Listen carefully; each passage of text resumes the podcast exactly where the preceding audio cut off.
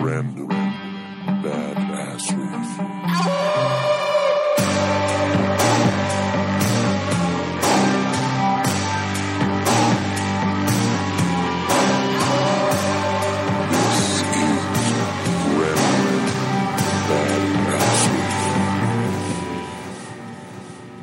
All right, are you ready?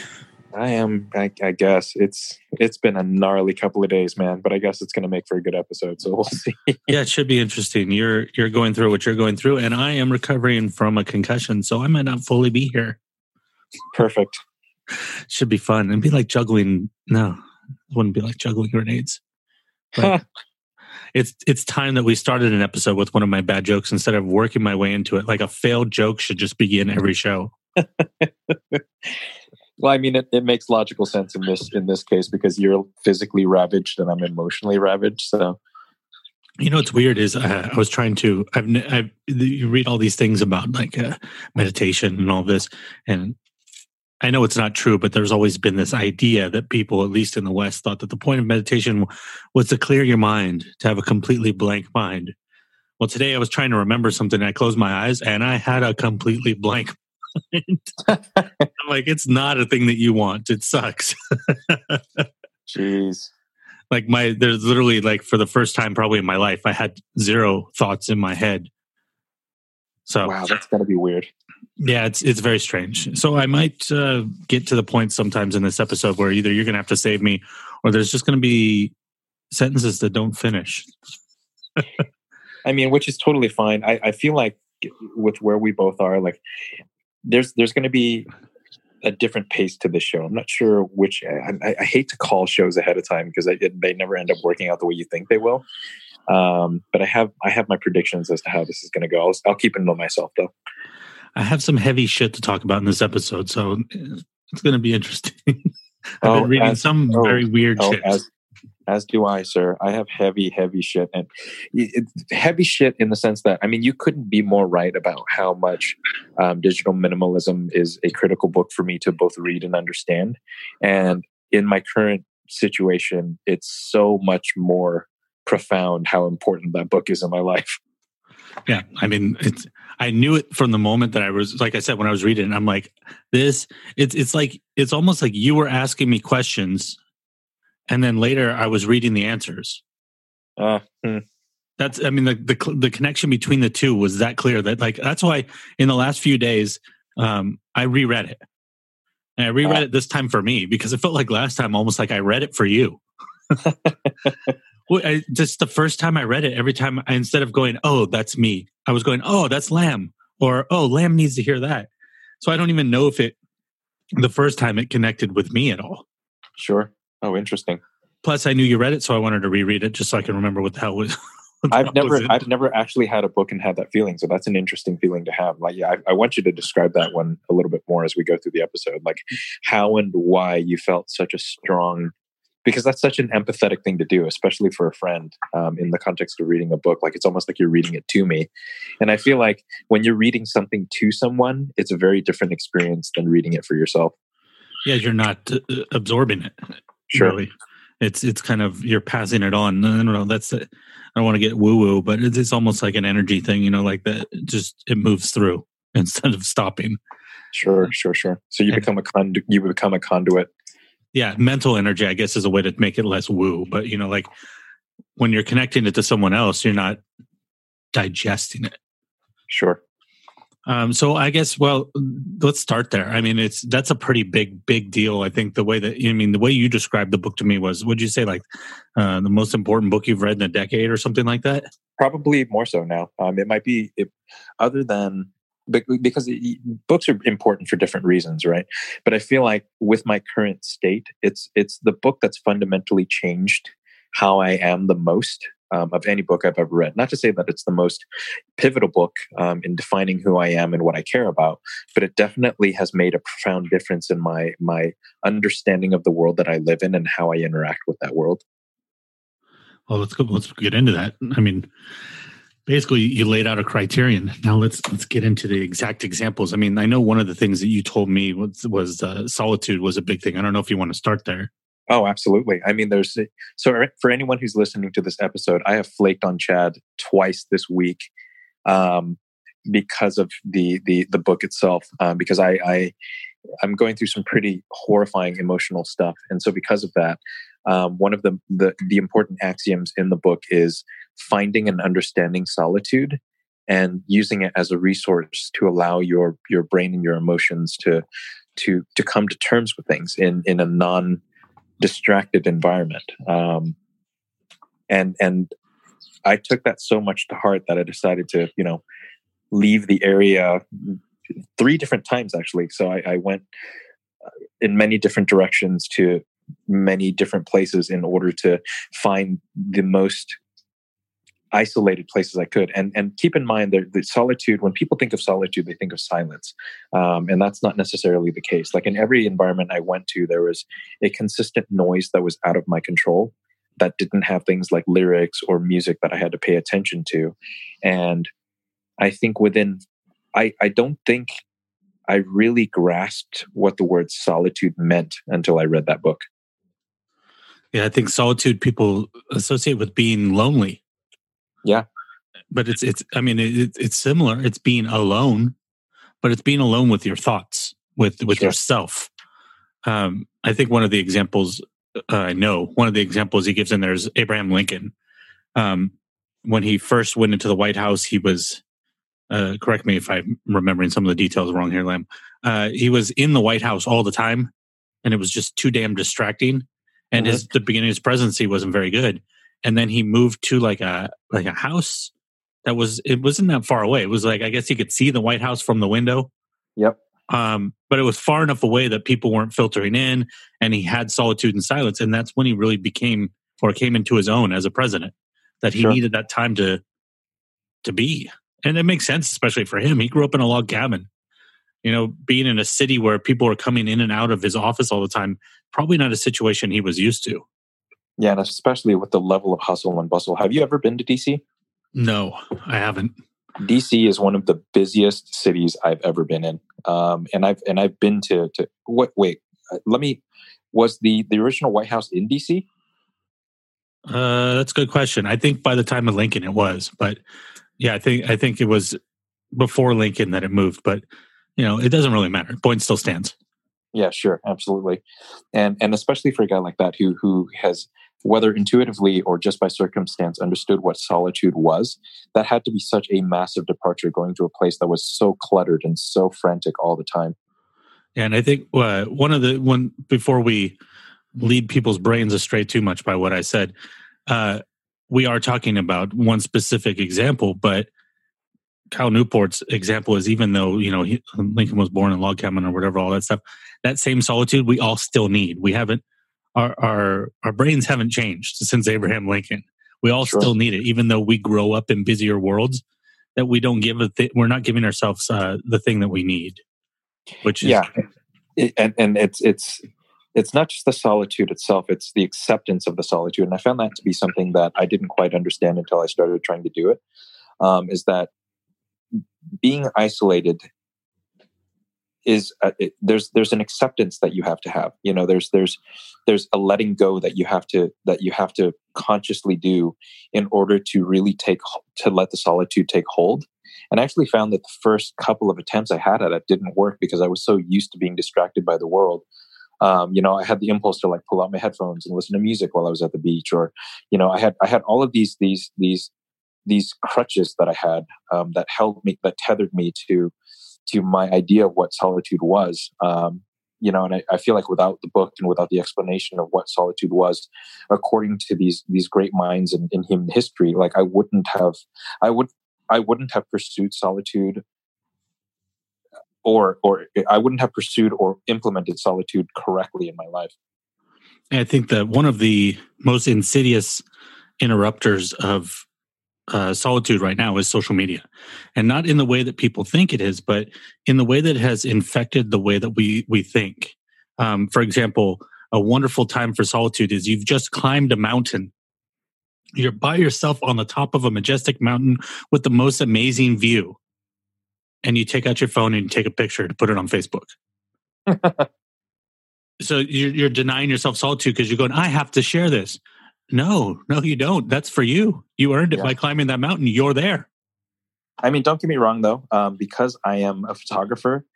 Um, I think the difference is the sh- it's not the the taking the picture part. It's not the action that's the problem. It's the intention of the action. So with me, for example, I ended up taking pictures, but I had a camera to do that. You know what I mean? Like I left my when I went to the beach on that second day, I left my camera in my or I left my phone in my car and took my camera with me Right. and I found that that that, that experience was so different.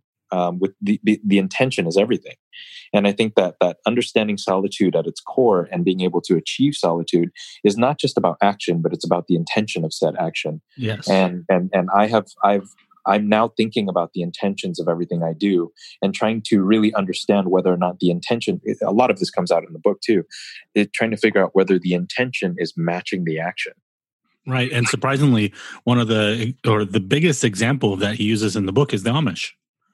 Yeah. Um, and I was surprised by this. I didn't know this, but the Amish are not anti-technology as people think they are. They're just very selective about why what technologies they choose to use and whether how it affects their community. Um, what what's the what's the other group that he mentions in Uh, Mennonites? yeah, Mennonites. need- yeah, Mennonites. There you go. um, the Mennonites are even more liberal about it because they don't have to ask a council, Yeah. um, whereas the Amish do.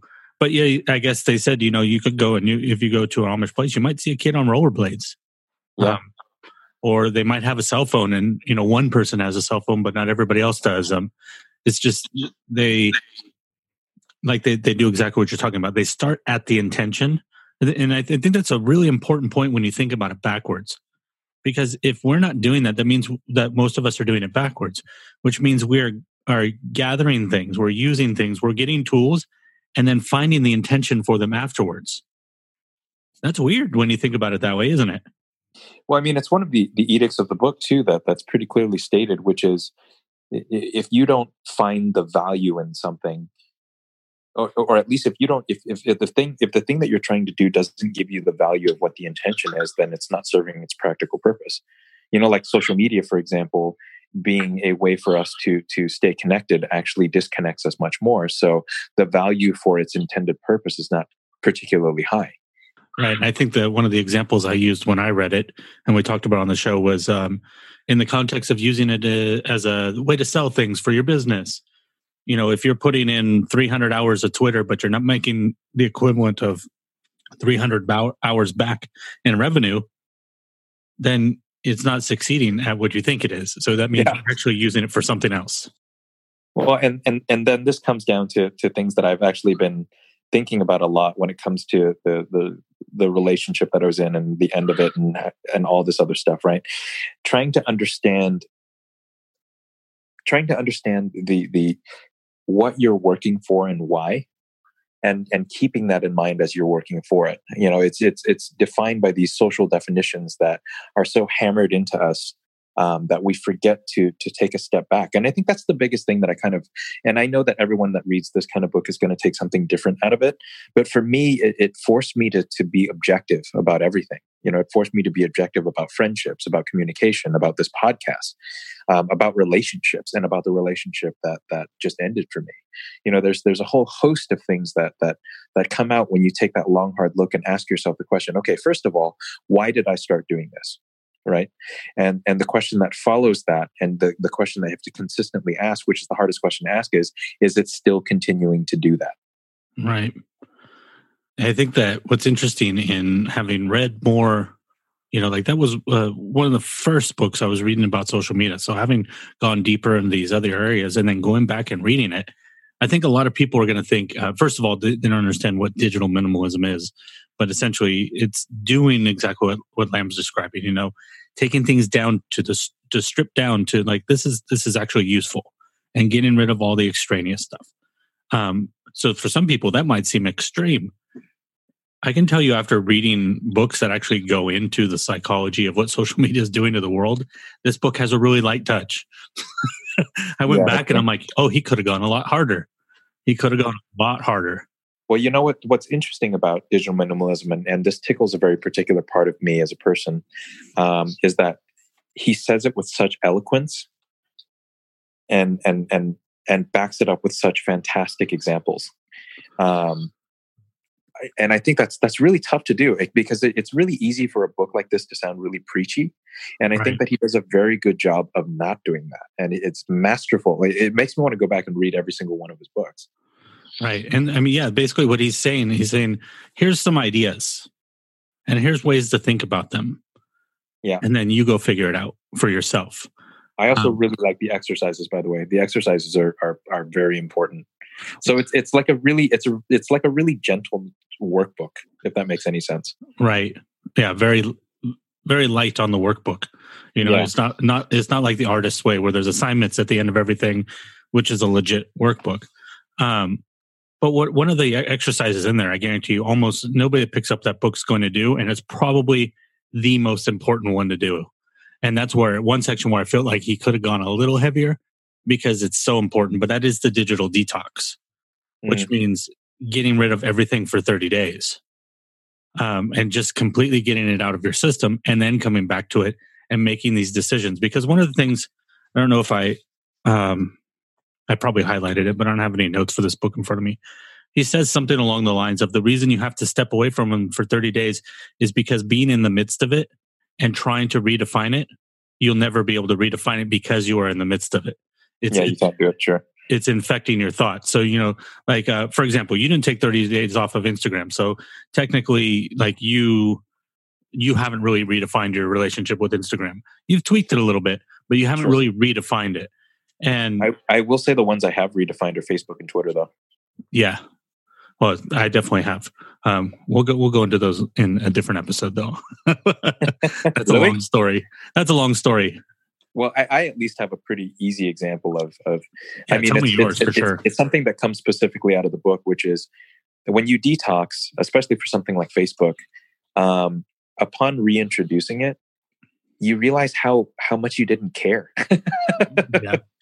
you know, like I so don't I so don't give a shit about looking at anything on Facebook anymore. Like I I maybe so I I, I legitimately detoxed from it for you know not the full thirty days, but I did a, a solid three full weeks where it wasn't on my phone at all.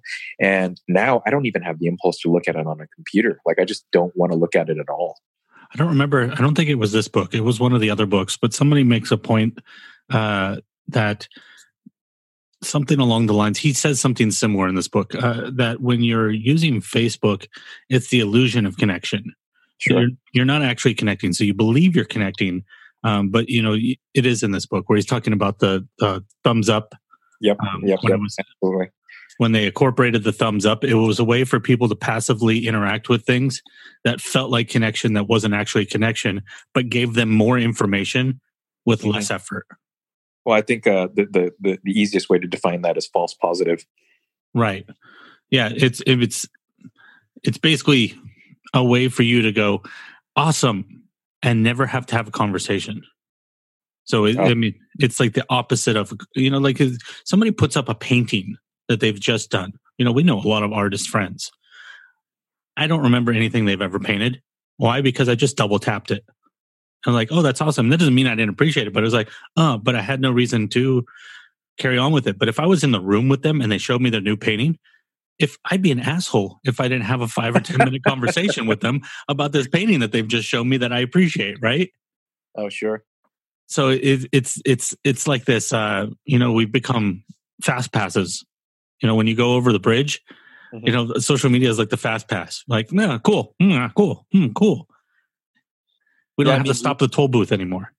think about even our interactions right like over the last couple of days. So i've been for for i'll give context to people. So i've been calling chad lately um, instead of texting him um, and there's a nuance that comes out of conversation. There's a connectivity that comes from conversation and that's a big section in the book too is is is setting up time for conversations and and being able to to have proper conversations with people in such a way that are meaningful. Um, what I found is in in in reintroducing real conversation back into my life that I'd kind of forgotten how to do it. Yeah, I definitely have. And there's I've forgotten how fast a phone conversation is. You know, I when when when text message was first introduced, it was faster than a phone call because it, we weren't good at texting. We didn't have like all these etiquette rules and stuff that we do now. Mhm. Before, you know, like if I if I needed something, I would just say, um, what time on Friday? And then the person would send back the time. End of conversation. But we a- did it, we've we've and we've literally done that over the last few days. right. But and if you have to do that, if you have to do that on a phone, it's not that fast because you're like, hey, how are you?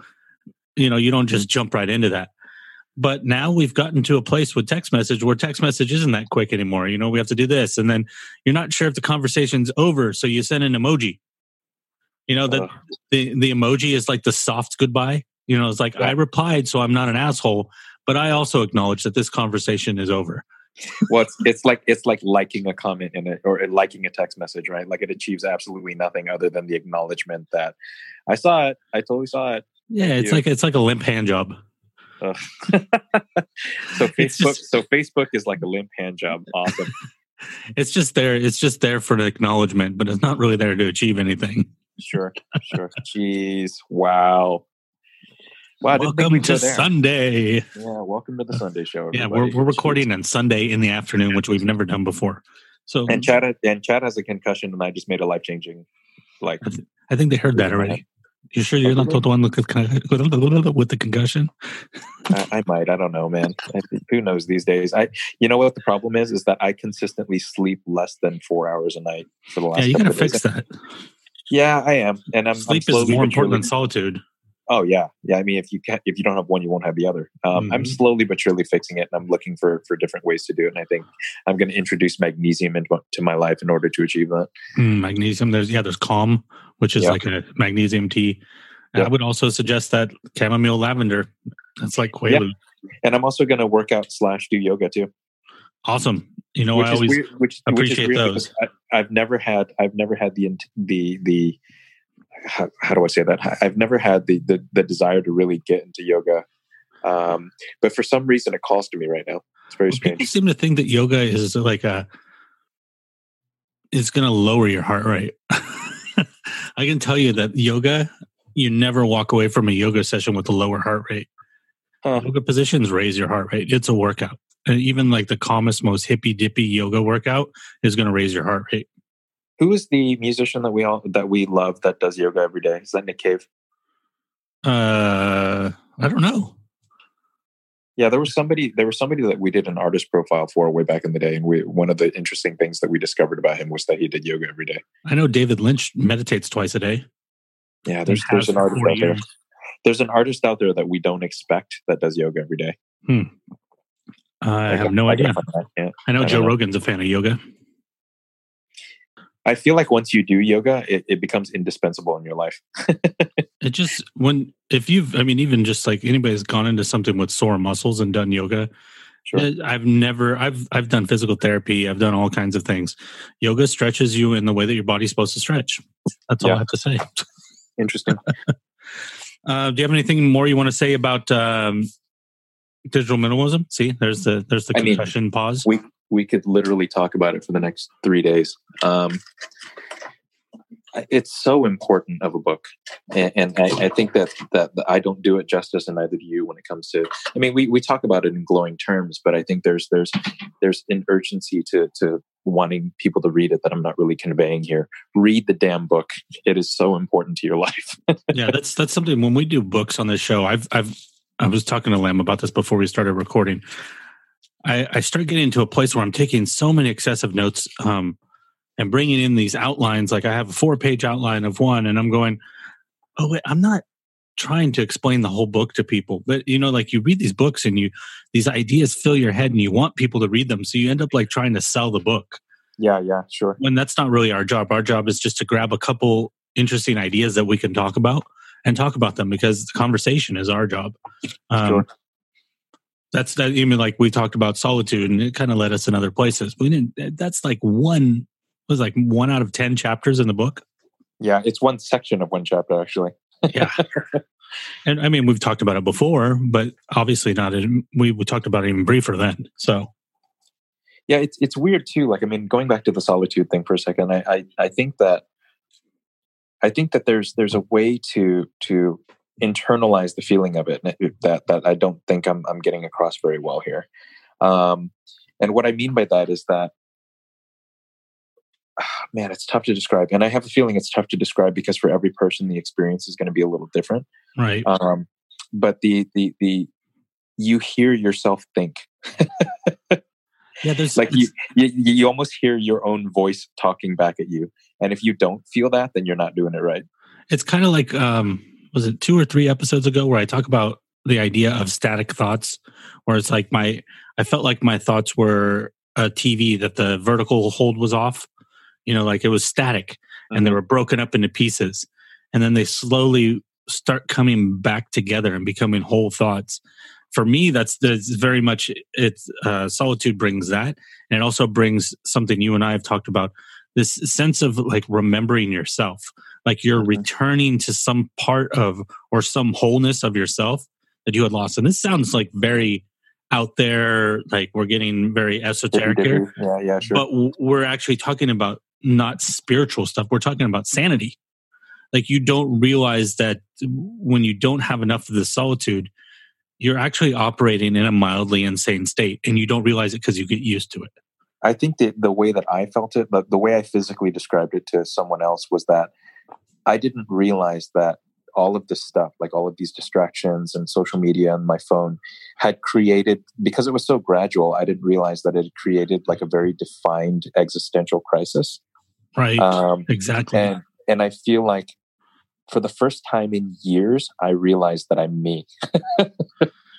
yeah it's it's And I maybe and- that's and why it's hard to explain because when people are in it um when you're when you're still in that um sorry i'm not meaning to uh, disparage anybody but i'm going to use the word delusion um because it, it is the most appropriate word by definition. When you're still in the delusion of it um it's hard to see that as not normal that you're you're actually in an aberrant state because it feels normal because like you said uh, of the gradual onset and the long time of exposure you know some of us have been using these things for like 10 years Sure. um, and that's not just social media devices too of course and all of these things um, so it's really hard to explain these things it's like explaining to a smoker what it feels like to not be a smoker Oh, sure. Yeah, that's a good example. because it's when you're in it it's it's hard to or like have you ever tried to explain something to a kid about like what it's like to get older and and mature Sure. Yeah, that's impossible. exactly because it doesn't make sense to them they don't have the context for it Yeah, they have no perspective by which to understand what you're trying to tell them. and i think that's one of the important parts about why i focused on when i when i was talking about the book right now i focused on that detox because that detox is where you get the context that you've been lacking in order Sure. to understand what he's talking about in the book and to understand how these things affect you you have to be able to step out of that state because without it you will always be in the place where it doesn't make sense to you Which is why, I mean, I'm going to reiterate your point over and over and over again here, too. You have to have the detox, it has to happen. and Um, it's hard yeah, it's very hard, and and it's funny because it's it's kind of like uh, I mean I hate to compare it to heroin, but it, it it's it's only hard for the first couple of days, but those first couple of days are very hard. right um lanier in in 10 arguments he compares it to gambling addiction he says Oh, it's sure. easier to compare it to gambling addiction um because it's not a chemical dependency um so people won't make that you know that weird they won't feel weird about that leap um and because a lot of the things that they use in apps and stuff like that are taken from the gambling world anyways you know like the pull Yep. down and refresh comes from slot machines Yep. um That's that's so insidious, by the way. it is. It's so insidious. But you know what's funny is the person who did it probably wasn't insidious. They thought they were really clever. But like, you know what do people like make people like this more? A ding here. Or if you pull here and you get the little spinny thing. Um, they were probably like these optimistic people who did it. I, I I agree and I don't agree because there are actually examples in digital minimalism of some of the people who helped to develop some of the solutions and they knew exactly what they were doing. right. That's true. There are, well, if you stick around for the end of this, uh, for the last thing that we're going to talk about in this episode, which will be the heaviest thing, um, we will talk about some of those insidious people because Which, which which by the way, Chad still hasn't told me, so I have no idea what the hell he's going to talk about. yeah oh, i have oh, i did tell you if you if you looked in dynalist you'd know Oh man. Okay, well, I see how it is. All right, I got it. always put everything in there for you. Yeah, I literally I haven't looked at it today, so this is all going to be a surprise for me. Okay. Um, well, one, I'm, I'm going to start off kind of light. This is a fun one. So I've been reading, um, I think I mentioned her before, um, Diana Walsh Pazu- Pazulki, Pa- Pasulka, Pasulka, Oh P A S U L K A, full butcher job. Well done. Pasulka. Yeah. I think that's Polish. Um, I don't know. I'm guessing, but she she wrote this book called American Cosmic. Um, this is the lady that I mentioned before. I did that. She was for some reason was booted off of Twitter and Facebook, and she's a she's a religious researcher who this book is about um, extraterrestrials, or to be more specific, how she believes that extraterrestrials or the belief in extraterrestrials is becoming a modern religion. So, um, that which is not what we're going to go into right now. Uh, one of the things that she says in there, she's talking about uh, the idea of um, the way that fiction and and fact are placed next to each other so many places in society. Um, you know, like uh, you watch a movie that's it says it's based on real events or based on a true story, which means Sure. that most of it is fucking false. Yeah. Um, or you watch something that has real footage injected into a fictional movie. You know, you're watching uh, an Avengers movie and they have footage from real footage from World War II in it. So the Sure. real and the fictional put side by side. Or my favorite channel, the bullshit channel, which people still call the history channel. Um, they will have a show about, you know, Hitler's Germany. It's all factual based from historians. And the next show is ancient aliens. Complete Man. bullshit. I remember when the History Channel actually had history. I missed that. Yeah, me too. Um, so, anyways, what she says about that is she says the problem with fictional representations that are accepted as real or conflated is that they are accepted as real or conflated with the real is that it happens unconsciously. Um, basically, she says when you put these things next to each other, our brain is not sophisticated enough to understand that they are different. Um, we think that they are, but we're actually ingesting the fiction along with the fact. So everything that's true becomes a little less true, and everything that's false becomes a little more true. And Mhm. that's terrifying because when we talk about you know fake news and all these things that come up on the news all the time, we could be seeing that some of it comes from here too, from these things Sure. that we've done. So I, I have to wonder, you know, with History Channel putting on these fake shows next to it, or National Geographic does it, or Discovery Channel does it. What responsibility do they have for society? You know, do they? Are they just entertainment? You know, like uh, I think it was History Channel. It could be in Discovery or something. They had this mermaid documentary that was completely fake. It was a fake documentary, and you didn't find out till like you watched like eighty percent of it. That it was. Complete bullshit. This was like uh, maybe six or seven years ago, and they played it off like it was real. So how many? You have to wonder how many people, and it doesn't. This is not focused on any people, just any people. What if you watched only half that show, and you had to go? Mm. You would think that what you just watched was real. That's that's a good point. That's really confusing. And if your brain does that with all these other things that we've talked about Uh, you know, on a subconscious level, then you have to wonder what responsibility they actually have. I mean, obviously, you don't want to legislate like something like that, but at the same time, shouldn't people be calling these you know these things out like, "Hey, History Channel, fuck you, go back to history, go back to fact." Yeah, but I, I feel like they did that because they needed ratings. They needed they needed viewers, or they're going to lose the channel. Then they should just be the Alien Channel. Yeah, that's true. I, I, Don't give me history it, and aliens. Like fully call it what it is. You know what I mean? You know what I mean? Like that's that's a I think that's a bullshit excuse. You know, it's like MTV. You know what? I could talk a lot of shit about MTV about how they completely changed their format, but at least they completely changed their format. Sure.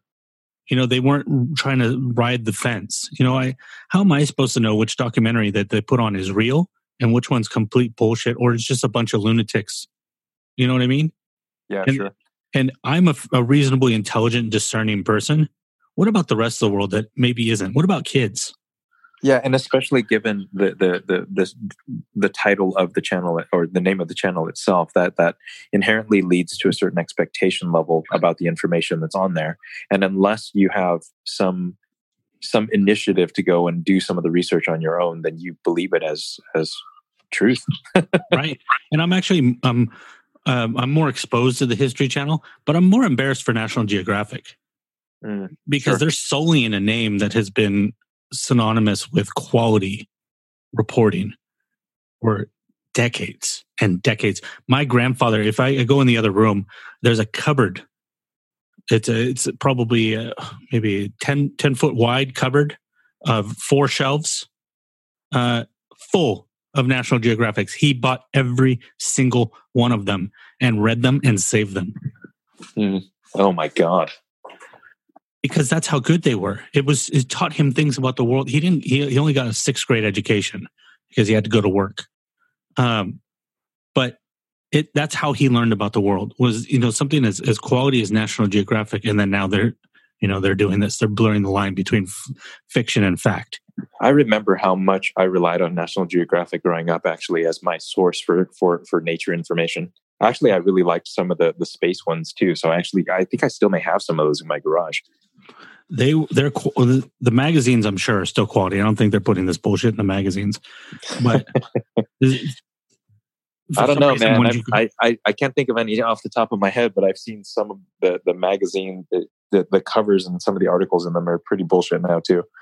it's it's like everybody has to have like some sensational sensationalist slant now because they think that they're going to lose their business. I mean, are are we so morally decrepit as a as a race of beings that quality doesn't sell anymore? Yes. Well, then somebody just drop the bomb. Well, well, you know what? Here, here's the thing, though, right? I don't think that it's permanently that way. I think that it goes in fits and waves. I think that I think that humanity gets lazy and then wakes up, and it and it's cyclical like that. Mm, you might be right. I hope you're right. you know because we think about we think about the the eras in music for example right like you go from like rock and roll and then pop and then you get to grunge and then pop again you know? So i i, I get the sense that it, it, it's you can at least in my mind like the good canary for where i feel like society society is at any given point is what the quality of music is and what people are are caring about when it comes to said music Well, the thing about music that's great is there's always when like the worst music is popular, the best music is being made underground at the same time. Exactly, exactly. Because people get sick and tired of pop after a while, but you need it every so often. Like I, I I'll admit to it. You know, I, I like Radiohead as much as I will listen to like an Ariana Grande song. You know, like they're they're. I, I need a bit of both because I can't always be that challenged. And don't get me wrong. Um, uh, this goes back to something in the book too. Um, useful leisure versus um, not useful leisure. And you mean the Um, digital minimalism book, not American digital- Cosmic. yeah di- digital minimalism so you good leisure versus well not good leisure just just useful leisure versus not useful leisure and, Well, and actual leisure.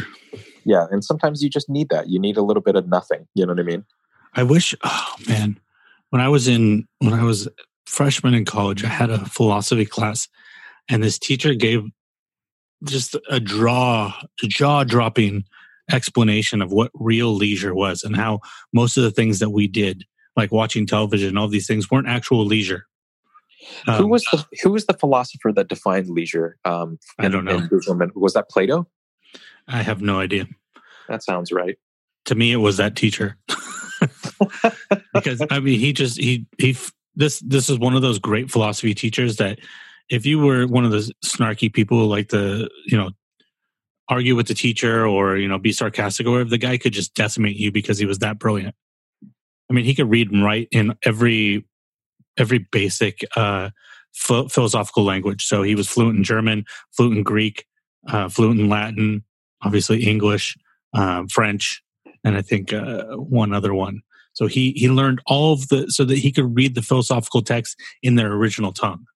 jeez So is that kind of guy. He could just destroy you. And he had this That is- argument, that's brutal and I think I think it had something to do with um shit. No, I'm confusing it with music with performance. He was talking about uh, music. It required both an audience and a performer to be fulfilled. There had to be an interaction between the two.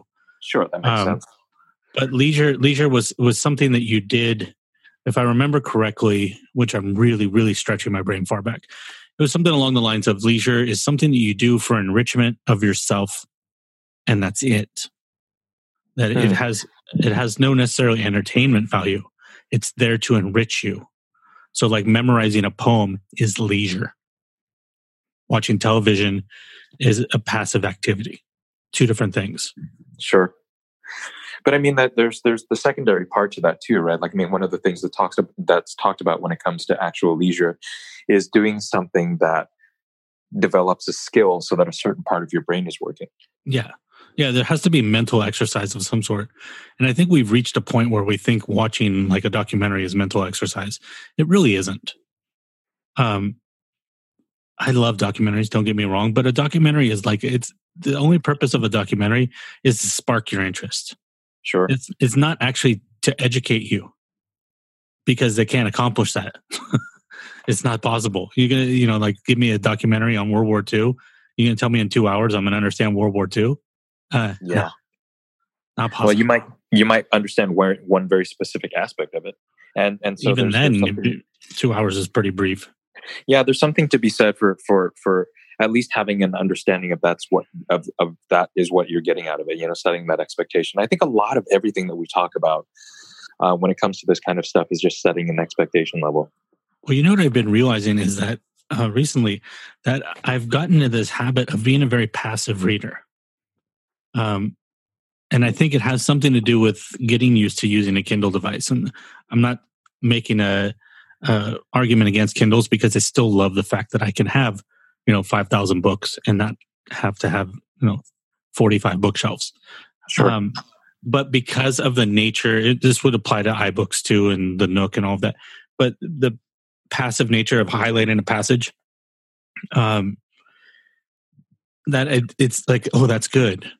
I highlight it, so then my brain actually lets it go because it goes, oh, you've saved that. So it's it's no longer it's no longer trying to retain it. It's going, oh, you don't have to remember that. Um, it, it's kind of like the reverse argument of um, GTD. You know, like the thing about GTD, it says is clear all this stuff out of your head so that you don't have to have it all floating around in your head. But what you read in books, you do want floating around in your head. Um, so you don't want that experience. So what I've been doing is that when I get to the end of a book, when I've finished a book, I have all my highlights. I don't do it the same day. I usually take a couple days and just let things float around in my head.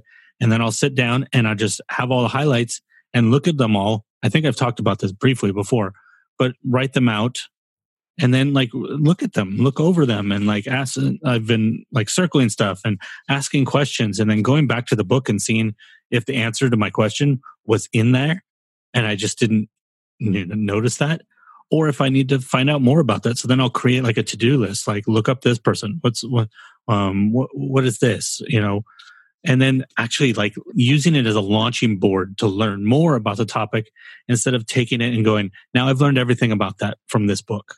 Sure. And it's it's transformed my my my learning in and in just a very initial phase. I can't imagine after practice what this is going to be like. It's it's funny that you describe that process because I think so. I'm a, I'm a habitually slow reader, and I think it's because I've always done that. Hmm. Yeah, I think that there's for me the problem is if I go too slow, I'll never finish the book. Yeah, sure, and and I definitely do run into that quite a bit. So I think what's more important for me is to keep going back to the book. Just go through it fast. Maybe maybe if I go even if I go through it fast and I go through it seven times, I'm going to understand it better than if I went through it once slow and never finished it. For me, I'm not saying that's what you should do, but I know the Yeah, way my brain works. Because my brain wouldn't go back and finish it. It'd be like, look at this new one. Yeah, I I- I feel like because I've always read that way, um, I don't have that problem. I don't read more than two books at a time. Like it's almost it's almost like a, a given rule for me that I will I will always maintain that. Yeah, see, these are all things I had to learn for the way my brain works. The reason I'm usually reading like five to seven books at the same time, not literally at the same time, but cycling through them in my reading sessions, um, to make sure that I finish books. Oh, geez, yeah, that makes sense. Because if I'm reading one book and I get bored in a section or I lose the connection with the book, what I Mhm. used to do is just jump to another book and then Ah. that book would be done. But now I just say I don't have to. Just because I started this book doesn't mean I have to give up on this one. Do you give up on books though? Never. Really? And it actually um, it pisses me off when I see people. There's you know like Austin Kleon is one who does it all the time. There's a bunch of other ones. I think uh, who's the other one? Somebody just did it recently. But they're all they all tout this idea of uh, never. I think it was Ryan Holiday. Never finish a bad book, or it's okay to give up on books. They're fucking wrong. Um, m- most books are difficult because they're trying to give you a lot of information. Now, granted, if you're reading a novel and the novel's bad, maybe it's just a bad novel. Okay. But nonfiction books, usually you give up on a nonfiction book because it's heavy or because, you know, it's not sinking in or because you're frustrated, you're not learning it. You got Oh, sometimes sometimes it's because it's badly written too. of course, of course. But even badly written books have information that's valuable to you. sure, Um, I agree with that. And it's more than anything, it's important to finish books, period. It's important to finish things because it's character. And the fact is, you don't know that this book, you know, like when we talked about that movie, The Brown Bunny, that was pretty much awful for 90% of the movie. It was just slow and boring. But the last 10% of that movie was so good that it made all of the movie good to me. Some books are like that. Some books are a pain in the ass until the last five pages. And then the last five pages are so good that they make all of the crap that came before make sense. And then all of a sudden it becomes a great book. Yeah, it ties it all together. I feel like I feel like my experience with Dickens is like that. It's, I mean, we live in this like society where everything is about marketing, marketing focus, marketing focus. That when you're reading a thing about writing a novel, one of the big tips they always give you is, is that first page has to be killer. You know what? Go back and read some of the great books that we refer to with the with the with the heavy term literature, and read the first page. Some have brilliant first pages. Some have fucking garbage first pages. Some have garbage first halves. yeah. You know, like uh, what was that? Tristram Shandy. Is that the book I'm thinking of? No. Um, damn, I can't remember. There's one book that I read that was just pretty much boring the whole way through. But then the overall understanding that I got from the book, this is a novel, uh, made it good, even though it was a boring read and nothing redeemed the boringness of it. But something about the actual nature of the story. It, I guess you could apply that to Dickens, like you said. You know, like sometimes Dickens, he's just boring, but his Yeah. idea is so good that the boring is acceptable. Sure. And my experience reading Dickens as an older man is definitely very different because now I get the themes. And Yeah. so and so and so Dickens is no longer boring to me. It completely it- having that life experience, and we've talked about this in the previous episode too, is having that life experience dramatically changes your perspective. Right. And you know, just sometimes a topic is important, but it's not interesting. sure. And it doesn't mean it's not important to know about it, but it's just not interesting to read. You yeah, know, like, like, how like how computers came to be. yeah, or like the history of uh of newsprint. You know, like it's probably important to know that, but it's probably not going to be full of like interesting stories like the creation of the the dictionary was full of if anybody's read the professor and the madman that is an insane story about a guy in an insane asylum that was responsible for some of the best entries in the dictionary who also cut off his own penis. Um fascinating book. Wow, I did not know that. yeah you should read that book i have it if you want to borrow it Interesting. Okay. I think I'm yeah, I'm looking at it right now. So, all right.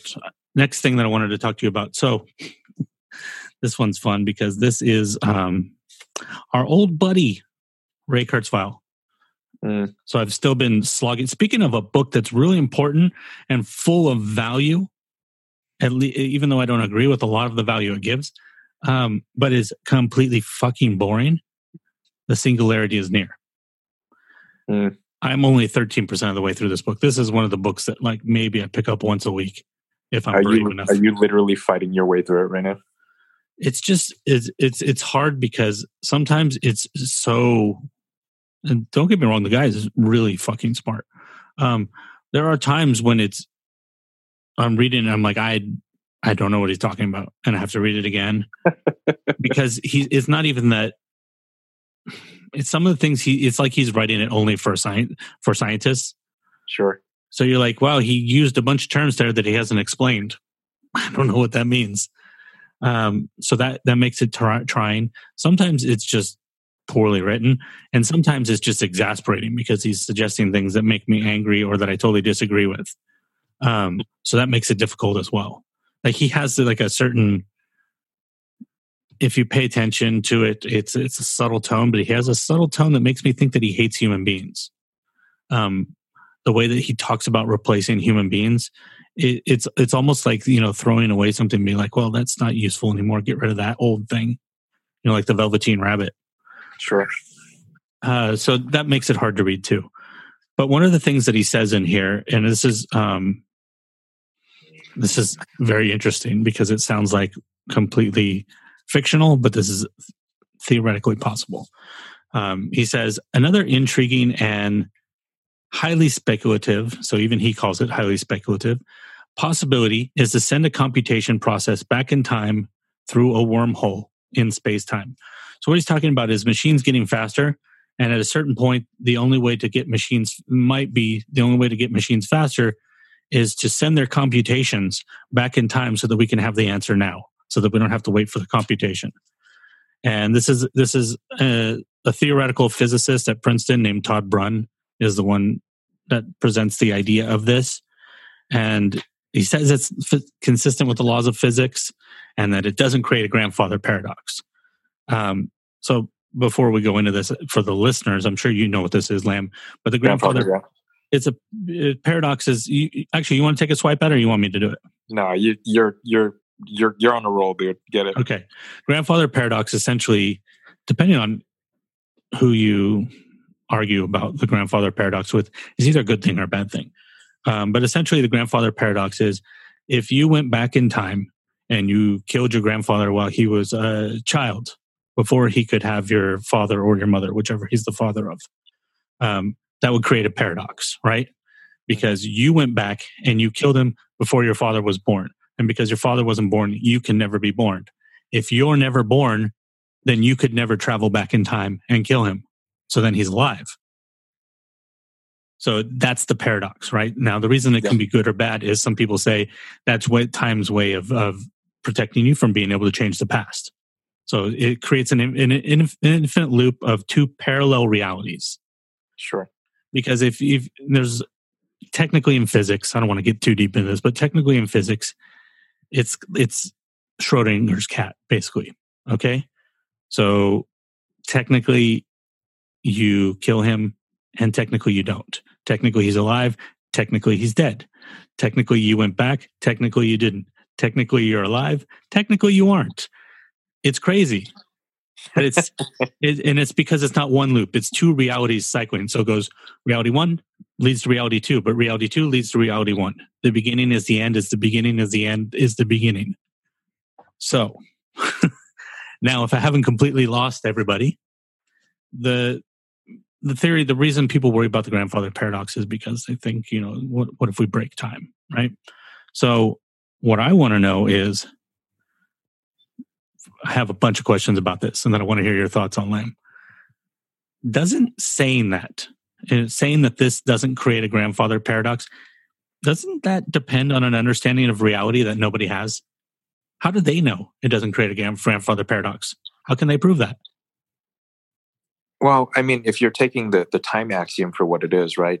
If it can happen in the future, then it has happened and we've already done it. Right. So, oh God, I mean, that's we're we're getting into some pretty some pretty interesting like questions about reality and time as we understand it too. Yes. So, I'm not sure. I'm not sure. Well, here's let's let's go a different direction with these. Maybe we'll come back to that. Okay. How do we know that a computation can't affect time? I'm It's obvious that a person- I'm fairly certain that it can. But how do we know? Yeah, there's no way to know. I mean, uh, and then that leads into other things. It's, do computations take up time and space? Mm, true. Like, is there is there a physical manifestation of the computation itself? And this, I mean, this sounds like crazy stuff, guys. But think about this: if you're talking about sending a computation back, if it doesn't exist in time and space, then what the fuck are you sending back? Sure. Because if it's an idea, an idea can exist anywhere at any time. Yeah. right? Because it's just an idea. But if it's something you can send back, then what is the reality of it? What is the what do you find as the reality of a computation that makes you able to send it somewhere? Well, I guess some of the, the the way you answer that question too is what is what is the medium in which you're transporting that computation as well. Well, granted, this is not a huge explanation because he doesn't talk about the actual machine for doing this or any of that. But he says essentially what you're doing is you're sending the computation itself back into the light of its cone. Oh man, I'm not even sure what that means. yeah, I don't know. I- I'm trying to wrap my head around that sentence. I'm The trying cone- to wrap my head around that sentence. Right The cone part throws me off, but I essentially I think what he's saying is you're sending the computation back into the light of something. But then it's like if the if I understand, which I definitely don't, if I mildly understand what light of the cone means, that seems like something that would have to come off something that re- exists in a physical reality. that's that's right and if there's that's that's where i was go- heading to with that question is that if there's a physical if there's a physical device of any kind introduced into any environment then even if you're just moving dust particles in a static room you're changing you're already changing the course of human history Yes, you actually beat me to one of my things. I said, uh, how how are we going to say that that's not the butterfly effect? You know what I mean? If say we have to say, Sure. I mean, can a computation? Here's a here's a uh, this is like a forest and tree thing. Can a computation exist without the machine doing it? sure I mean, literally, can a computation exist if there's not a machine doing it? Does it exist independently of the machine? god how the hell would you even define that And if it doesn't, then that means you have to send the machine back that's doing the computation, correct? of course of course absolutely So, so then exactly what you're saying. Who's to say that me putting a machine, which uh, say it's this insane computation that's going to take 10,000 years to do. So you have to send the machine back 10,000 years in time. Well, if there is a computer sitting somewhere 10,000 years ago, I'm pretty sure that's going to affect time. sure Even if it's disguised as a rock, a rock in the wrong place could make a dinosaur step one step. You know, this is the butterfly effect. The dinosaur steps three inches to the left.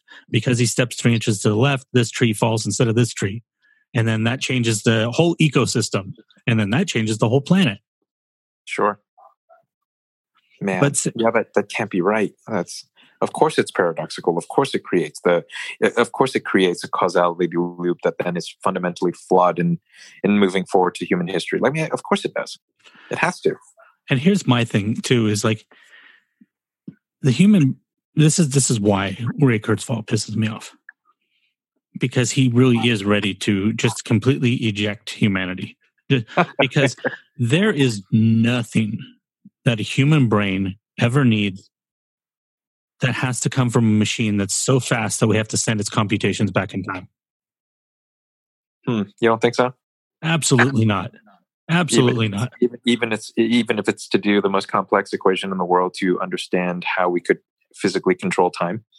No i don't think so because i don't think we need to know that oh that's true sure you know what we need to know about how to control time is how to move forward in it the way we do every day. That's it.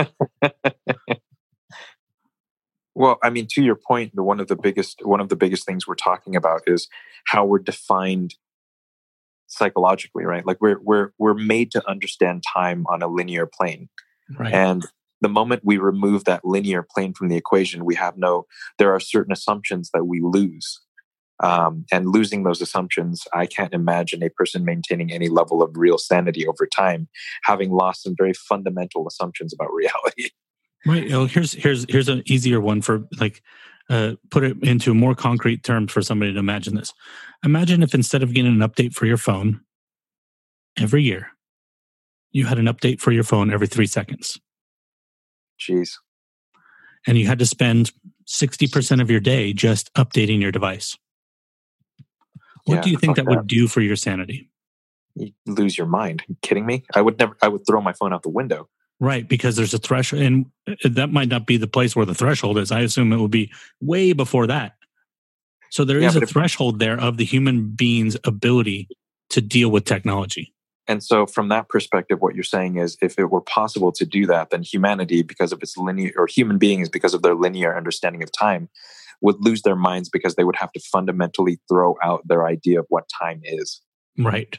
So basically, the only way that I think if you're gonna, if human beings are gonna survive, and people like Ray Kurzweil are gonna make the things that we're gonna do, is that they're gonna, you know, we're gonna be like horses. You know, we're gonna be living in these little corrals full of human stuff while these other machines are operating around us. Human and- and- stuff. yeah, we're gonna be the pets in the zoo. Oh yeah, I mean, there's there's already. Maybe Honestly, we are already. yeah, I was going to say like the next evolutionary step in humans, I think, is actually not evolving the human body, but at some point we're just going to going to become consciousness inside of some kind of mechanical vessel. which is not humanity. Nope. Well, I mean, depends on it depends on your definition, right? It can't be. It's completely different biologically. Humanity is humanity is tied to its biology.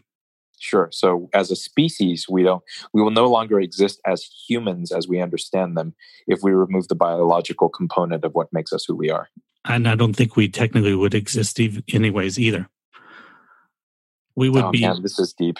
we would be computations, but we wouldn't be we wouldn't exist. You know, there is something that's why I don't think that they're ever going to cross the threshold with AI. It will be able maybe to make certain discernments that they don't think that they'll be able to pass, but it will never be alive. I don't think that they can ever pass that threshold because it's Mm. it's, it's something we don't even understand how we did it. Why do we why do we look in the mirror and think, look at all these gray hairs, and a dog looks in the mirror and goes, "Who's that dog?" Oh, sure. Good point. We don't know what the difference there is. We don't. That's this is why we have religions, because that's essentially what the religions have tried to do for for centuries is to try to answer that question: Why are we so different than these other Mhm. animals? And science hasn't been able to answer that either. Hmm. Okay. Well, wow, that was dense. Thank you for that. My my Oh. brain hurts. What a what a day to pick to do that topic, Chad. Well, if it makes you feel any better, we're about to shit on one of the biggest tech giants in the world. So Sweet. put up the flags of war. Um, this is this is heavy. This is really heavy, and I'm not going to go through all the notes because I'm not going to, like I said, I'm not trying to sell you guys this book, but there's one one sp- particular section of this that I think is very interesting to talk about.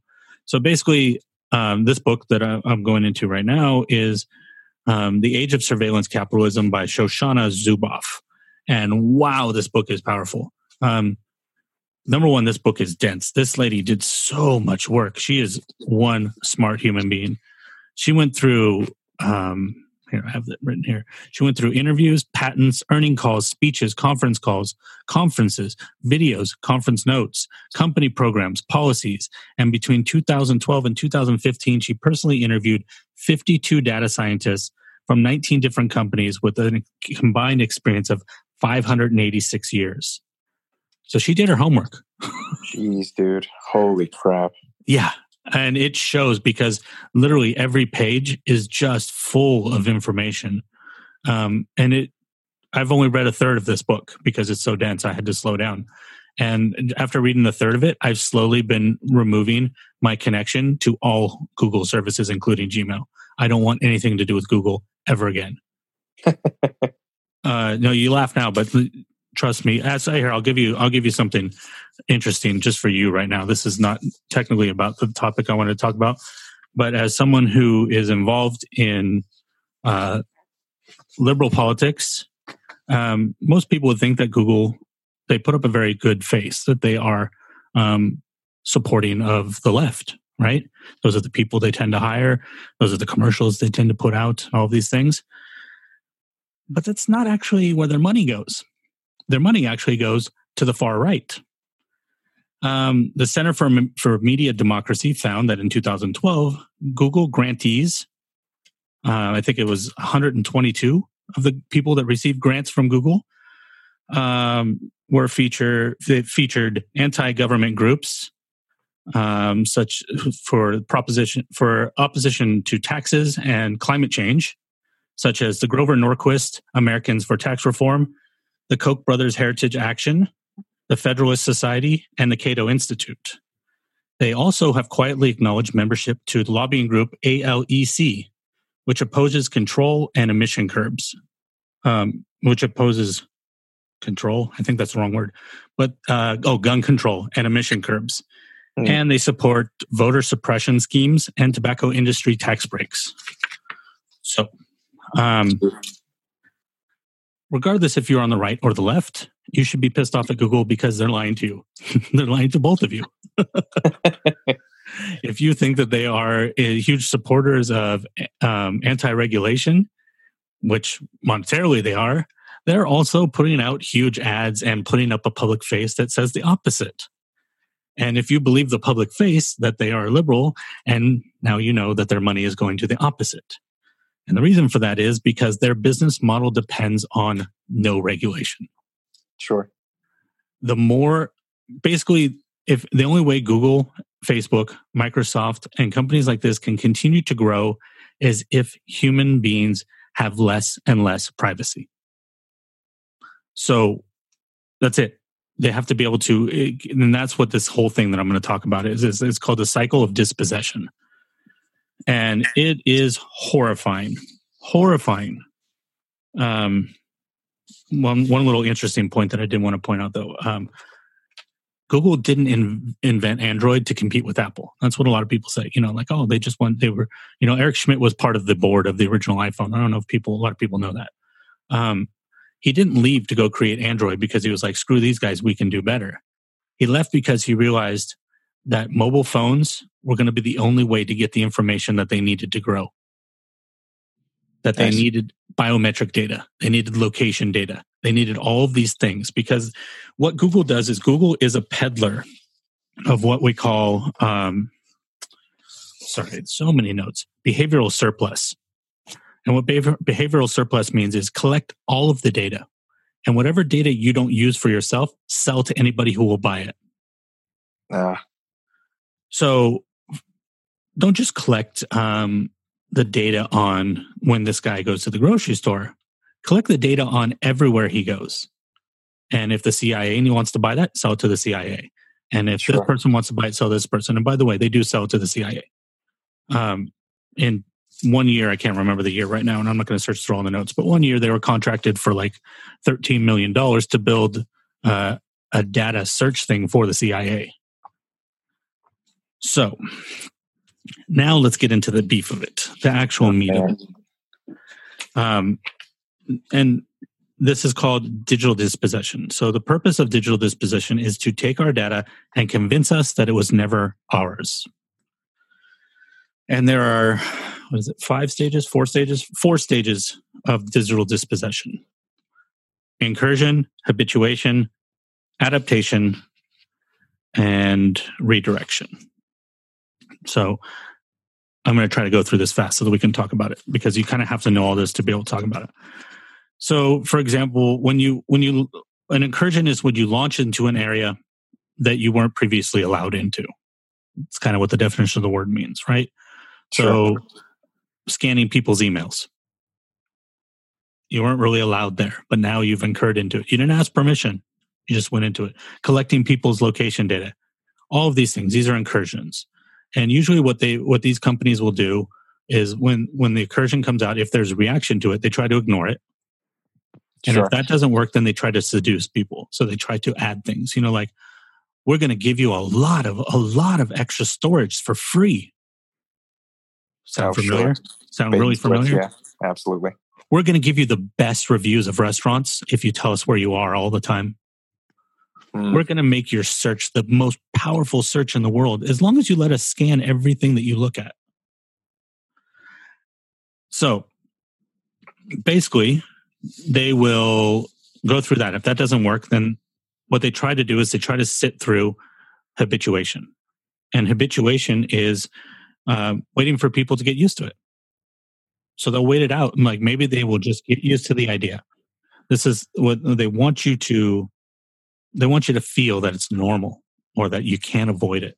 Uh, people habituate to the incursion with some combination of agreement, hopelessness, and resignation. The sense of astonishment and outrage dissipates. Encouraging itself, once unthinkable, we sl- it slowly worms its way into the ordinary. We're still, it worse still, it gradually comes to be seen as inevitable. People Mhm. habituate to the incursion with some combination of agreement, hopelessness, and resignation. The sense of astonishment, uh, that's a repetition of the same sentences. Wow. I copied the same paragraph into itself. Huh. So that's that's terrifying because basically their job is to convince you that it was inevitable, that you never had a choice in it. Um, Oh, so- the, the the patience of that. and that's when when I oh man. Uh, okay, so let me go into this a little bit more. You'll see. so when that doesn't work, when it doesn't habituate, then they adapt. They adapt mildly. They don't change their course. They just change it a little bit and see if that works. And if that doesn't work, then they go into full redirection. And redirection is when you funnel it somewhere else and then restart the cycle. This is why it's a cycle. So to make this all more clear and less concrete, I did find one example. And this will take us through two cycles so you can see how they feed into themselves. And the Got example is something we talked about before, Google Glass. So they come out with Google Glass and they say, "Hey, we're going to make this uh, thing that looks like glasses you put on your face, you know, and we're going to project stuff right into your eyeballs so you can see it, and it's going to have your location data, and you'll be able to film and videotape everything everywhere you are, take pictures whenever you want, and you never have to lift your hands." And everybody went, "Whoa, whoa, whoa, whoa! People are going to be walking around filming stuff. What about in the bathroom? And what about when I don't want them to film? And what about when I don't want them to take pictures? And I won't know it." and it's going to collect our data of where we are at all times. So people freaked out. So first thing they did, of course, is they ignored it. And they just kept telling people how great the product was. Sure. Then when that didn't work, they slipped into seduction phase and they're like, we're going to add a new feature that allows you to live stream. So you'll be able to live stream your whole day. People still didn't like that. Yeah. But they said, well, just keep pushing it. And then they moved in the habituation phase and they waited. And they waited. You remember Google Glass was on the was never on the market, but it was coming to the market for a really long time Yeah. Sure. because they were waiting for people to get used to the idea before they could release it for sale. They already had these things developed. It's not like they were developing them. Um, I had a friend who worked near Google in a in a cafe, and Sergey Brin used to come in all the time, and he was wearing the Google Glass every day, every time he came in. So they had them. Sure. So that didn't work. Habituation didn't work. So then they had to adapt. They said, "Oh, we're going to take it off the market." And they took it off the market, and they announced. They said, "Well, future versions are coming." And then they they tried to tell people, like people didn't like the way it looked. That was the problem. Mm-hmm. So we've Sure. hired designers to make it look more like glasses. So then they moved into redirection phase. Redirection phase is when they announced Glass Enterprise Edition. Glass Enterprise Edition is now we're starting a new cycle, an incursion into the workplace. And the seduction of that is this is for fields where people use their hands and they can't use a computer at the same time, like manufacturing, logistics, field services, healthcare. And then the Mm. habituation here. This is the most insidious. And when you talk about that patience thing, the habituation here is if we can get it into the workplace and these people get used to using it at work, eventually they're going to forget all about their privacy concerns. Sure. They're going to start saying, How come I can't have this at home? Mm, And then comes redirection when they, in the future, when they go now available to the public. So they still accomplish what they accomplish by slowly convincing you to dispossess that data, that that doesn't belong to you, that your privacy is no longer yours. And you can, if you go through all of their products, and this is not just Google, by the way, but if you go through what they did with Gmail, you go through what they do with Google Maps, with the location, the continuous location tracking, all of these things, they use that same exact cycle. wow. I'm convinced that they are the worst company in the world. I mean, I, I, I, I, I asked the question of why. Is it purely to sell it? It's because they have to keep incurring to grow. The surveillance, the whole point of this book is that the only way that surveillance capitalists, the way our whole economy is based on surveillance capitalism now, the only way that these companies can continue to grow is to continually incur more and more privacy from us. Mm, because so i mean to give you an example of how big of a difference this made on the model uh, first of all 86% of google's revenue right of alphabet not google of alphabet's revenue comes from google Mm. and in less than four years i think it was uh, 2012 that they started doing stuff like this in less than four years when they changed to this model of of uh, behavioral surplus, selling behavioral surplus, their revenue increased 3,596%. Oh, geez. So how are you going to continue to keep growing like that? They need people to continue to to give up their rights. Sure. That, that's their business model. Literally, this is not an exaggeration. This is not a conspiracy theory. This lady went through. I mean, here, here's an example of Eric Schmidt was a former CEO of Google, right? In 2003, here's a quote from him. Our goal with Android is to reach everyone. We will cross 1 billion Android devices in six to nine months. In a year or two, we will hit 2 billion. And here's the worst part of this sentence a relatively inexpensive smartphone with the browser is all you need to get the world's information. wow. They want it all. And that's why they license Android to phone makers for free. That's why they're willing to make cheap phones and not have to always make expensive phones like Apple does. Well, that's terrifying. Yes. I, I hate to tell you that uh, not only, is of course, you know Facebook's doing this, but Google's the number one. By the way, the Google is the number one largest lobbyist in the country. Number one. Um, and number two in the EU. And don't get uh, anybody out there that wants to think that this has to do with left or right politics. I hate to tell you it doesn't because Yeah. Google doesn't give a shit Sure. because they have enough money that they can get into any government. Um, for example, when Obama was in office, where is this? This was shocking to me. Um, oh yeah, here we go. During Obama's eight years, 197 people moved from government to Google, and 61 moved from Google to government. Mm, Of those, 22 went from the White House to Google, and 31 went from Google to the White House. They Wow. don't have to get into government; they're already in it. I'm not even sure I have a proper response for any of this. I'm telling you, this book is fucking heavy, man. Holy shit! That's why I was like, I don't want anything to do with this company anymore. I mean, I feel like there's a panel discussion that that that we can have about this with a whole bunch of people. Um, Everybody would have to read the book though, because I Yeah. feel like everybody's going to have reactions reactions to this. Like I'm sure a lot of listeners do. You don't want to believe this. I don't want to believe this. You know how much data I've given Google?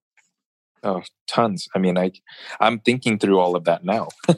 Think about the fact that they, even though I removed my YouTube, they still have record of every vlog I made, so they know what I did every day for 200 days in a row, Yep. and they know how people felt about it.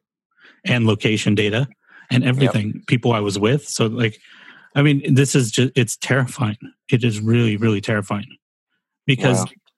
it's it's it's driven by pure greed. Sure. Um, it's not even driven by something insidious. This is a great quote. Just as industrial civilization uh, flourished at the expense of nature and now threatens to cost us the earth, the information civilization, shaped by surveillance capitalism and its new instrument, um, instrument, something, I got the wrong word there, instrumental power will thrive at the expense of human nature and will threaten to cost us our humanity. Jeez. And I thought that was a really good point where it's like, oh well, nobody wanted to pay attention to you know the giant smokestacks spewing smoke into the air every day, and now we're paying the consequences of that because we didn't want to pay attention to it, and now we don't want to pay attention to this, and we are going to pay the consequences of it. Mm, And these things are you know this isn't just used for the like I said this is this is the the worst part about this is not that Google has your data; it's that they're selling it. sure. And they're selling it to anybody who wants it. Um, this is this is information that's used to get you to vote for people that maybe you wouldn't normally vote for.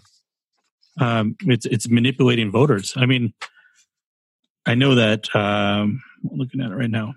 For example, the Obama campaign in 2008 compiled data on 250 million Americans, and that's just information from the Obama election website and from Facebook and they used that information to manipulate voters. And then the Trump campaign did that fivefold. Um, sure. You guys might be remembering a certain place called Cambridge Analytica. That's what this was about.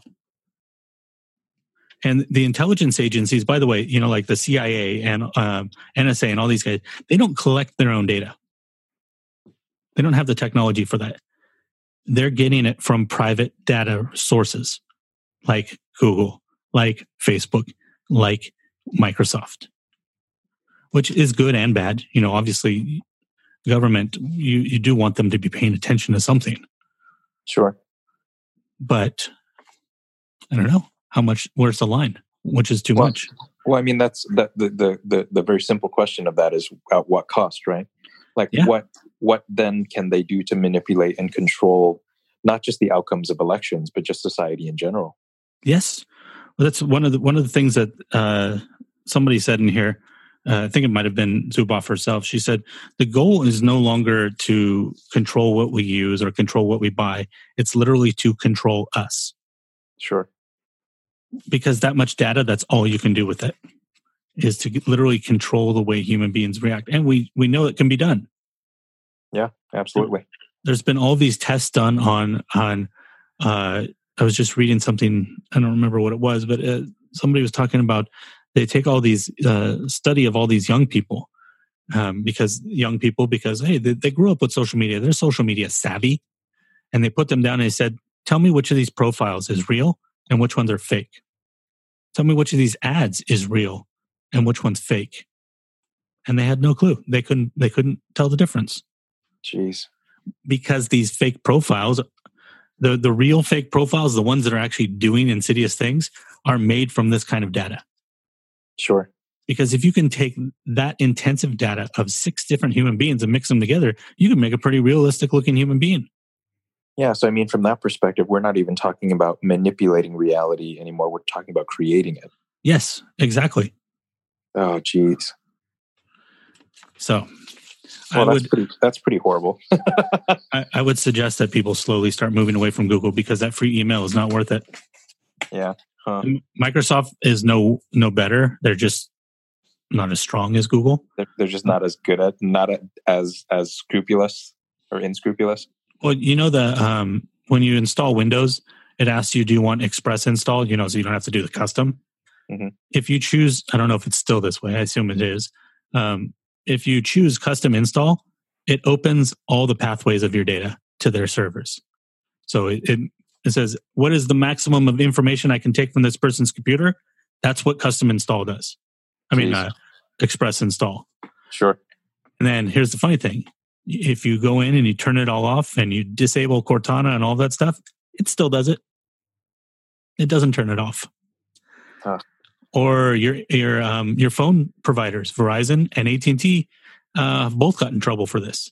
They create these unique user number or PIN numbers or user numbers um, for each person. With a a tracking number for them to collect the data and associate all the data from the phone, including apps that you download, websites you visit, places you visit. Um, it can collect all that associated with that number. And even if you download VPNs, you download uh, ad blockers and spyware blockers and all these things, none of them turn it off because the number and the and your phone number are inseparable. You can't delete it. Sure. So they can continually, no matter what, you can't stop them from tracking you and and and collecting all of your data. Huh. That's terrible. Welcome to surveillance capitalism. All right. Well, that book's that book's next on my list. It's so funny because um, digital minimalism is such an inspiring and optimistic book, and this sounds like the book that will basically make me give up. This is it's it's it's not the book that should make you give up. It's the book that I think. I'm, like I said, I'm only a third of the way through it, but I think what her point here is that these things can be stopped. Sure. You know, it's a system.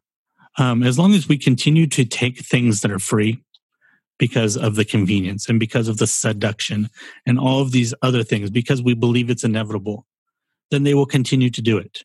And this goes back to Lanier's point too. You know, like if you delete all of your social media accounts right now, then all Facebook and Twitter, their their stock's going to go in the toilet. So what are they going to do? They have to create a new business model. Sure. And that's the purpose. So you can change this because the people, the thing that people forget, even more than the vote, you know where you really have power? Where you spend your money Sure. or where you Well, don't spend your money. Well, especially in a capitalist country, absolutely. It's it's everything. Exactly. So, has anybody just jumped off a building right now while listening to all this? Well, I mean, the fascinating point through all of that too is that it's not just about choice.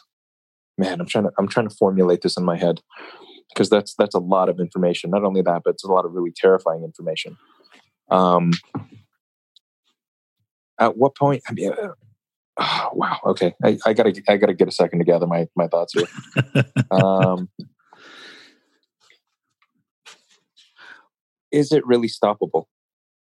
Of course it is. It's just a fucking company. Why isn't it? See, that's the problem. You're believing that you're already believing the the the third cycle. Oh, true. Yeah. Uh, the habituation cycle is the second cycle. You're believing that it's inevitable, and that's what they want you to be. They want you to be disheartened. You- If you notice that, like uh, number one, if you if you look this up, it says it in the book. Nobody knows how many lawsuits there are against Google right now. Nobody knows. There are so many that nobody has a full count. Sure. And Google fights every single one of them. And you know why they fight every single one of them? Because they want you to believe that there's nothing you can do about it. Sure. But there is. Say fuck Google. Go get a fucking email address with Proton Mail. Pay fucking $50 a year for a completely encrypted email that nobody else can read but you. That's Yeah, one way it- you can do it. Don't use so- their search. Use DuckDuckGo. it it so it so speaks to a very old axiom too, which is nothing in the world is for free. Nothing. Absolutely not. And and chances are, if there's there's something out there like, for example, Gmail that's free, and and given how successful Gmail is, that means that the value of Gmail as a service is so high to Google that they don't give a shit about it being free. Right. Because you could make, let's say you made the equivalent of $100 million a year off of paid Gmail. Or you can make, hmm, I don't know, maybe 10 billion a year off of all of the information you gather. Sure, it's a loss leader. Absolutely, it it it it, it achieves the buy-in. Yeah. And what you basically, if the only way that they're going to stop doing this is if they can't do it. Sure, if they don't have the data, if nobody's giving them the data, if nobody's using their search and they're ser- they're not making money off their search, then they can't afford to do it for free anymore because the engineering back end of those are expensive. sure. So they Billions either have to actually trillions of dollars. so they either have to change their business model or they have to stop doing it altogether. Sure, That's why you got to love uh, things like, you know, people complain about how Wikipedia every year is asking for money. I prefer that absolutely. Because I know that Wikipedia is not saving everything I search. Well, not only that, but there's there's there's a relationship there that you build with Wikipedia. There's a trust that you build with them because you need each other in order to to maintain their their access or your access to their information and their ability to acquire that information. Right. Exactly. So there's a relationship, and I think that's the scary thing about Google is that I can't really think of how and why. Like that, you know, because now now that you're talking about it in this by it, with this perspective, I'm thinking about all of the stuff that I have in sheets and docs. You know what I mean? Oh yeah. Well, think about this too. Um, if you guys think I'm crazy, well, first of all, this isn't my idea. I'm reading Zuboff's ideas, and she's a far more intelligent person than me. I'm just a dumbass with a podcast. Um, this is a woman who studies this stuff and talks to the and That's got to that's got to be the episode name. Carry on. dumbass with a podcast. Yeah, it's so good. Sorry. But and, and even her, this isn't her idea. This is like I said, she interviewed what I say, like 52 data scientists. Yeah, this is just collated data from a bunch of experts. This is coming, from, and she doesn't say what companies they're coming from. I guarantee you, some of them worked at Google. Um, or, or or still currently work at Google. exactly. Um, I don't remember why I was saying that though. I told you Well, because you wanted you wanted to convince the world that you weren't out of your mind, and you Oh, weren't wearing yeah. tinfoil hats and stuff. yeah. So think about this. Think about the products that Google has made. Why would they make maps? You know, just think about it. If you're if you're the biggest search, why would you get into maps? It doesn't seem like a natural. Uh, uh, now it seems like a logical thing because it happened, but at the time it wasn't a logical leap. Sure, You get into maps because you want location data. Sure, of course. Why do you get into restaurant reviews? That's not a logical extension either. for user data. I mean, now that you explain it from that perspective, it's just 100% about acquiring data in any way that you can. Right. So you create, you create the vessel by which that data is used. Why did they never bother to make high end laptops and choose instead to make the cheap ones on market that you have to be on the internet to use? Mm, data. That's Sure. a pretty insidious one when you think about Yeah. it. You're like, oh, nothing on this laptop works unless I have an internet connection, which means I can never use this thing without them collecting data. Sure. Yeah, that's pretty bad, man. Why did they get into the smart smartwatch market but not push it very hard? Because it didn't really matter too much, right? Sure. Yeah, They're yeah. already getting some location data, but it wasn't maybe the cost analysis wasn't enough.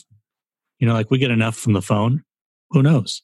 Well, plus, I mean, if you think about it from that perspective, like there's, if you already have the phone in your pocket, then the, the watch isn't giving you any extra data that's useful. Unless like you, you're talking about heart rate and Oh, Oh. man, that's really scary to think about. Mhm. Yeah, Now because they, now they understand your physical state constantly. well yeah think about this really like this is really conspiracy theory territory but this is not conspiracy theory this is stuff that is actually going on these are actual facts of the data that's collected now think about this. If you had people's heart rates what could you do with that? You have their location data? You have their heart rate? Oh man, yeah. what can you do with that? Um he's in the mall and his heart rate gone up. It went up. Okay what store was he in? Now i know what he likes. Well, not only that, I mean, GPS technology's gotten so good that you can tell where someone is within three meters of where they are. So that means you can tell that if they're on a certain ride in an amusement park. or what aisle they're shopping in. Absolutely. And as it gets more and more accurate, which I have a feeling 5G is going to enable, Oh, of course. Yeah, because it's the data comes up and down so much faster. right? And people think think about this too. That everybody wants the networks to get faster. That's not for us. Yeah, That's sure. not for our convenience. It's for mm-hmm. them. Yeah, and the faster the network is, the more the more information you can transmit quickly Yep. without And- any without any interruption of service or or lag or latency to the device. Exactly. So the, the now you have this problem where if you if you try to upload stuff from a phone while somebody's watching a video, the video slows down, and they wonder why does my signal suck? If the signal's faster, nobody notices the difference. Exactly. Jeez. Surveillance capitalism. We're Wow, living in holy it. shit. Jeez, dude. Well, Google Google is essentially running our lives. Google, Facebook. The most insidious are the are the ones that that have the most play, that people have the most positive opinions of. And think about this. Um, people, this is this is I, I thought about this a lot. People talk a lot of shit about Facebook, and they always have. I think that's the real reason that they bought Instagram. Sure. Because for some reason there is a cognitive separation where people will talk shit about Facebook, but still think Instagram is wonderful. They're the same company. Whatever or- they're doing or- on Facebook, they're doing on Instagram. Or or the feeling that you have Instagram in many ways is a test bed for Facebook and vice versa. Um, but even if you're looking at it from from that perspective, then then YouTube is not even considered a Google company. Right. No, definitely not. Most people wouldn't even think about the fact that everything you search on videos in YouTube is going uh, is going to the Google surplus too, the behavioral Sure. surplus. They know what videos you're looking up. They know what conspiracies you believe in. They know it all. Wow. it's up for the highest bidder. That's in that's incredibly disheartening. And it's it's not some secret. This is not like so- that's why I keep saying this is not a conspiracy theory. This is not something that if you took five minutes to search on the internet, you can find all this stuff is true. They literally, you know, that's the thing about the dispossession. The dispossession is it's not they're not stealing stuff from you. You're not pickpocketing you. They're not taking stuff in secret. They're literally telling you they're doing it and convincing you that you like the idea of it. Yeah, sure. It's more of a con job than it is a pickpocket. Mm. It doesn't. This is none of this is secretive. This is all public. I mean, all this stuff, all the sources she pulled are public knowledge. You Sure. can go read those public policies. You can go read those uh, com- notes from the conferences and and see the videos that she saw. And I have a feeling at a certain point when I get to the back of this book, there's probably just going to be like 50 pages of sources. Oh, sure. Yeah. Which which then spawns off for you a a succession of of reading things that, or materials that you're going to read over the next however long. Right. I actually, I think I'm going to make a left turn after this book. I don't think I can go too much deeper into this without Yeah. losing my mind. Um, no, I'm going to. There's a lot of stuff that um, has come out of these that seems like another area to go into, like reclaiming conversation, um, uh, learning, uh, learning healthy habits that we're forgetting about. There's some been some books that have been mentioned in the other books that I've read, and I think that's the direction I'm going to go next Mm, because interesting. I can't go deeper in this. I think if you go deeper in this, you do end up in the conspiracy territory. Well, plus beyond that too, I think that that, and it's not like I necessarily mind that the show is becoming a bummer, but um, we talk about this stuff a lot, and I feel like there's there's there's a certain exhaustion that we're going to feel going through this constantly. Right. Yeah. It's, I mean, we're not a news source, but it's what I'm reading. Yeah, true. That's and this is another reason why I read multiple books. If this was the only book I was reading, can you imagine what headspace I'd be in? Oh man, yeah, you'd be you'd be digging a digging a tunnel somewhere. Oh yeah, I'd be I'd be like knee deep in mud in my underwear, like watching Alex Jones videos on my iPhone Wow, that's really specific. with a VPN. I get the I get the sense that you've thought about this before. You know, I've never seen one of his videos. I should watch one. I don't know how you do anymore, but yeah, purely just for the sake of it. I'm sure it, I'm sure they're roaming around YouTube somewhere. Someone someone has to have copied something somewhere to somewhere. Well, you know what's what's fascinating about him to me is he's one of those guys where you're like there's so much shit that he says that's crazy and just you know like the lizard people and all of that shit that there's probably got to be like 10% of the stuff that he's saying that has some merit to it but nobody's going to know because it's mixed in with 90% of fucking just complete insanity Just total garbage. Yeah. and that's that's that's what makes me sad about somebody like that because it's like if your goal is really to you know like if you really think that you're protecting people from, from conspiracies and stuff like that like your standards should be really high not low um, one of the things actually going back to american cosmic one of the people that she talks to in this book i think his name is scott brown with an e at the end brown um, he has a facebook group called in the field and it's these guys who um, i shouldn't say guys these people who take pictures of ufos unidentified flying objects but they have the highest standards where um, you have to tell them where it was taken who took the photo. There's all these like strict questions that you had to submit an image. And if anybody in the group is caught hoaxing something they're kicked out instantly. Oh wow. no no debate no nothing. If you're caught hoaxing you're out.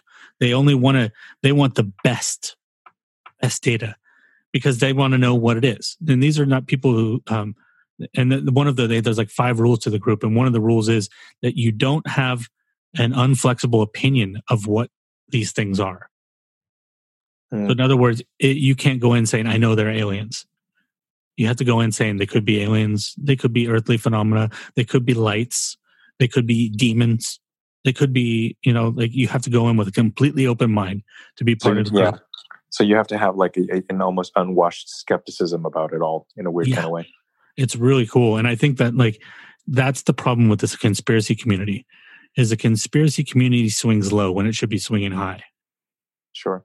because if you really want to make you really want to make a difference in the conspiracy community you really want to tell people about real conspiracies that are going on i think that shoshana zuboff here has done a better job than that than all of the conspiracy youtubers put together have ever done Sure.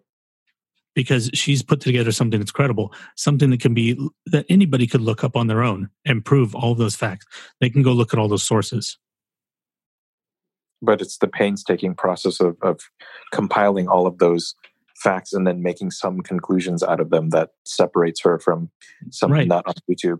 she's a real researcher Sure. these these other people they just want to be famous Yeah, exactly. So then the, the, the fundamental question becomes um, how much of it is ego and how much of it is altruism. I yeah, I think once the once the ego bleeds in, you have no idea what altruism is. in- Yeah, exactly. It's fully gone. Yeah, your your objectivity is entirely gone. Yeah. which is something I've actually been in, been fascinated by lately too. Is objectivity versus altruism. Yeah, that's a heavy one. You should put that on the list. Yeah, I definitely will. Yeah, I, I'm thinking about it in the context of my own relationship, like how how much of of my my sadness is based on a personal feeling of loss versus a feeling of the universe losing a pairing that was particularly special. Like there's a greater good there, you know? Mm. It's heavy. Yeah, it's a big philosophical question, but it's a fun one though because I, I feel like I feel like defining relationships as as a force of nature makes it it makes it easier objectively to talk about it. That's true. Yeah. That's very true. Um, well, I guess if you guys are still here, if you made it this far in the episode, you deserve to know a little secret that I didn't want to put at the head of the episode. Lam and I are going to try an experiment for a little while. No promises. We're going to try this. We're going to try doing two episodes a week. Hmm, crazy, right? Um, one of them is going to be like this episode. They're probably going to be, there's going to be longer. And so about two hours, somewhere in there. It's going to be heavier. And it's going to be based on stuff that we're reading. When the heavy thing and the book thing, they kind of go together, don't they? Sure. Second episode is going to be shorter. It's going to be about an hour. This we haven't recorded one of those yet, so we don't we don't know. Um, and it's going to be a little lighter, a little funner. It's going to be about some of the weird stuff. You know, we're still going to get into deeper topics, but not as heavy as this. You know, like for example, the episode that we're going to do, the next one, I'll just give you one little clue. Um, one of the things I'm bringing to that episode is they think they figured out who Jack the Ripper is. So Mm. I'm not sure what the release cycle of those is. Right now, I'm thinking maybe heavy one on Monday, light one on Wednesday. So next time you hear us, it's going to be the light episode. So if this one's been too heavy for you, don't worry. We're going to shoot it in the foot right now. Um, Lam, nice segue. That was smooth. uh, how the hell do we end these things now? Oh yeah, go to the website, please. I, I just revamped the website. It looks pretty sexy. I think took me a long time to find a website theme that I liked. Um, sign up for the newsletter. Go go to Lam's website and read the recent blog he did. He put up a pretty awesome poem that you should read. I think it's the favorite thing you've ever written. Ugh. My favorite. It's, It's- painful, It's just, but it's good. just all it's all brutality now. That's just 24 hours a day. I'm basically, I, I've basically turned into the cliche that I never wanted to be.